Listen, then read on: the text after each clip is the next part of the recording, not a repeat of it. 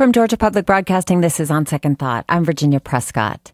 There's a community building theory known as the third place. It's not home and not work where people spend most of their time, but a third neutral space. Think churches, cafes, bars, and parks, which allow for more open, creative interaction.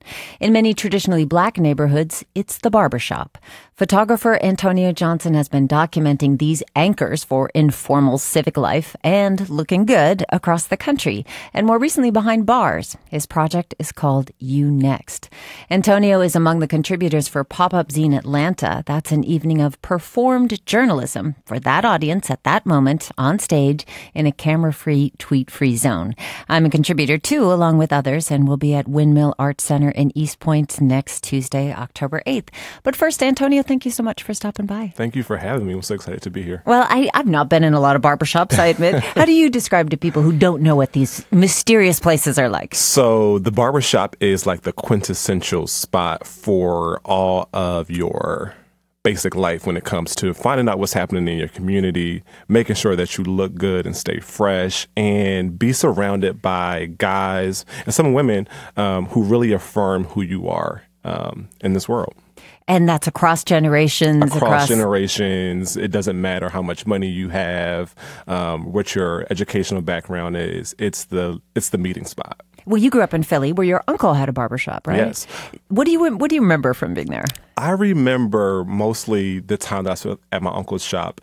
Th- this like wood paneling, um, him spinning me around in the chair. He always told me how peasy my head was, like how I always needed a haircut. But at the same time, he would always make it really clear to me and just let me know that he got me. That, that I would be safe, that after this haircut, I would look completely new and transformed. And it's something that I just really looked forward to, um, you know, weekly. And this is a place where you must have seen grown ups. You must have, I mean, you see people you wouldn't normally see? Yeah. So I, um, it was a crash course in just learning about the world around me um, with like really wide eyes. Um, it would be in my either my uncle's shop or the shop that I went to with my dad, where I just saw these guys who you know knew my father outside of him being like my dad, mm-hmm. but he mm-hmm. was like a basketball player, and they would share these stories, and I got a real glimpse of what the world was through their stories. Um, when you know when they would come in through the music that they would you know listen to, uh, it was really transformative that way. You were working a corporate job many years later after getting your peasy haircut.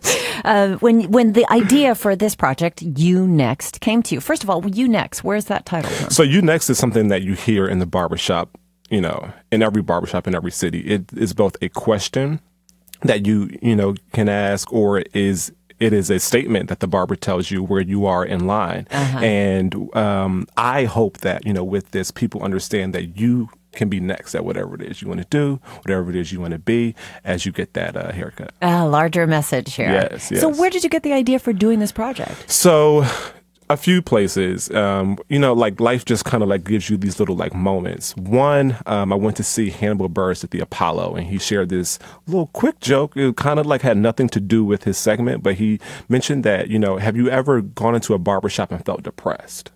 And I was, or, or have you ever needed a haircut, but you just have you ever been depressed but just really needed a haircut? Yeah. That was the joke. And I was like, oh my gosh, yes, I have. And then a few months later, I went to uh, to Cuba and I saw all of these little corner barbershops that just reminded me um, of home. And I I said to myself, I think that I need to do a project that documents um, this space and really just explores what this community actually is. And from there, I started to write things down, um, you know, create some inspiration around it. And here I am today after a very successful Kickstarter. Um, I, so you jacked in your corporate job yeah. and you're like, I'm going to go hang out at barbershops. Exactly. I, um, I embarked on a 10 city tour and saw hundreds of barbershops, met thousands of men, and heard so many different stories. Oh, are they similar in from place to place? They really are. They're the conversation is always lively. Um, there is this these these elements of, of ritual that happen in every city that I feel um, is not by coincidence. Um, it is really just a it's, it's very special um, how we hold each other up um, and can affirm who we how how we see ourselves to the world. That's interesting because I think of you know, okay, so these places are mysterious to me. First Yeah. of all, I'm a woman. I'm a white woman. I'm Yeah, not yeah. going to walk into the corner barber shop Right. uh, necessarily in a neighborhood. So it does feel like this kind of, I don't know, secret ritualistic place to me. But also, it's interesting because you know, men are they're peacocks. They're they're getting themselves looking good. Yeah, everybody wants to show off. everybody wants to feel like they are that that the you know the man. But something is happening, I think, in the barbershop where we're starting to understand that um, you can be reflective in that chair. You can um, have an opportunity to share what it is that you are going through and feel. Um, like you have a community that can support you, whether it be your barber or whether it be, you know, the guys who are also waiting. It's this crowdsourced therapy that happens sometimes um, in the shop that I feel like is really special. Um, and I think one of the things that, you know, makes this project so special to me is because, um, you know, access to healthcare is an issue that we're all facing all over the country. Um, how can a barbershop be, you know, fill that void? Um, and that's one of the ways I feel like, especially from a mental health perspective. Uh, that's interesting. So much cheaper and much shorter than therapy. and a lot more input. So, what are you looking for when you're taking photos of people in barbershops? I'm looking for those really special moments. So it could be, you know, someone with their eyes closed in the chair. It could be, you know, two kids playing on a chair waiting for a haircut or, you know, getting some candy from a machine. It could be um, just a barber just waiting in the chair. Um, waiting for a person to come in. Um, it is those little moments, those small moments in between a cut, I think, that really um, make my eye, uh, you know, or, or catch my attention. Yeah. Photographer Antonio Johnson is my guest. His project is called You Next and explores community and power of the neighborhood barbershop. He will be one of the storytellers at Pop Up Zine Atlanta next week. All right. So you ended up expanding upon this project beyond the 10 cities that you visited and visited the Fulton County Prison on Haircut Day. Yeah, What, yeah. what, why did you go there? So uh, it was the jail, Fulton County Jail. I um, have always been fascinated by the unconventional barbershop. Um, where do these guys go when they, you know, can't go into inside of a regular one? So I um, had this idea a while ago to go inside of a jail um, to see what this, to see, to honestly to test my theory about if this is really a space for wellness. Um, what happens, you know, after you get a haircut? So I uh, reached out to the sheriff, who was a grad of Morgan State, just like I am, and um, we made that connection. And um, I, I was literally blown away. Um, by that experience. I really had no idea what to expect. I had never been inside of a jail before. Um, I had all of these these this ball of nerves of what to expect and what what what I would see there. But what I saw was guys who really just wanted a chance and an opportunity to um, present themselves as they see themselves in their mind, outside of any convictions, outside of any um, you know upcoming court dates. Just that, who am I when I am completely groomed? And were they uh, this idea of the third space? It's a safe, relaxing space, as you said, a lot of interaction, a kind of therapy. Is it the same in jail? It really is. Um, you know, there were guys just waiting, just chatting like it was in the barbershop. When some guys sat in the chair, their eyes were closed, their legs were crossed, they, you know, their hands were folded in a really meditative and reflective state. And I talked to a few of them, and one of them specifically, I, before his haircut, I asked him, I, I said, Who are you? How would you describe yourself without a haircut? He hadn't had a haircut in about 90 days. And he said he didn't feel human. And I kind of just, you know, took a beat and let that just sit, you know, because I wanted to sit with that as well. Because I, you know, have access to get a haircut whenever I want. I'm shooting in barbershops all the time. That's not something that I um, face. Um, but as the haircut continued, I saw the light start to flicker in his eye again. And as the haircut was over, you know, I followed up with that question again and asked, I asked him how he felt now. And he said he felt like himself, human again.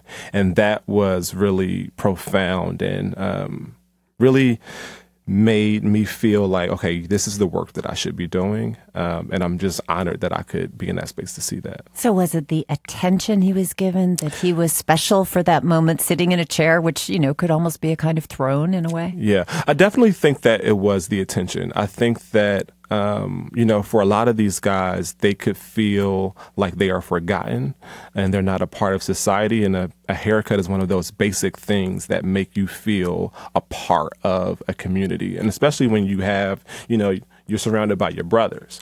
Um, that can really make you feel very special. Um, so I definitely think it's that. And, you know, when you can be still and be quiet you know, one of like the meditative thing mm-hmm. portion of that, I think is really strong and um, it, it made a huge difference.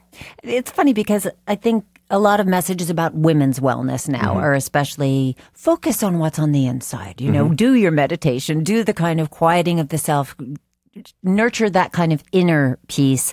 And that's more important than the outside, mm-hmm. which of course is a hard sell in yep. a culture like ours that has embedded standards about how things look on the outside.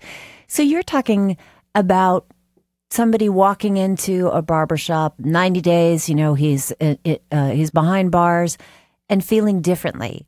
How, what, what's the inside work and what's the outside work here? That's a really good question. Um, I think the inside work is examining what it, how it is you would like to feel, um, and channel and channeling that, and then as the haircut, being able to, um, sh- you know, show show that, uh, show show that thought. Um, that you're cared for, that you're you're up to snuff, kind of. Thing? Yeah, that, that you're cared for, that you belong here, mm. that um, you know, whatever you may be going through, I don't have to look like it. And I think that that's something that, um, you know, black men um, have had a lot of work trying to uh, trying to deal with. So, uh, before we close, I want to ask you a little bit more about this wellness idea. You've spent a lot of time in barbershops. These are places, you know, real estate inside of cities that are often changing around them mm-hmm. very quickly. Where do you see them going from here?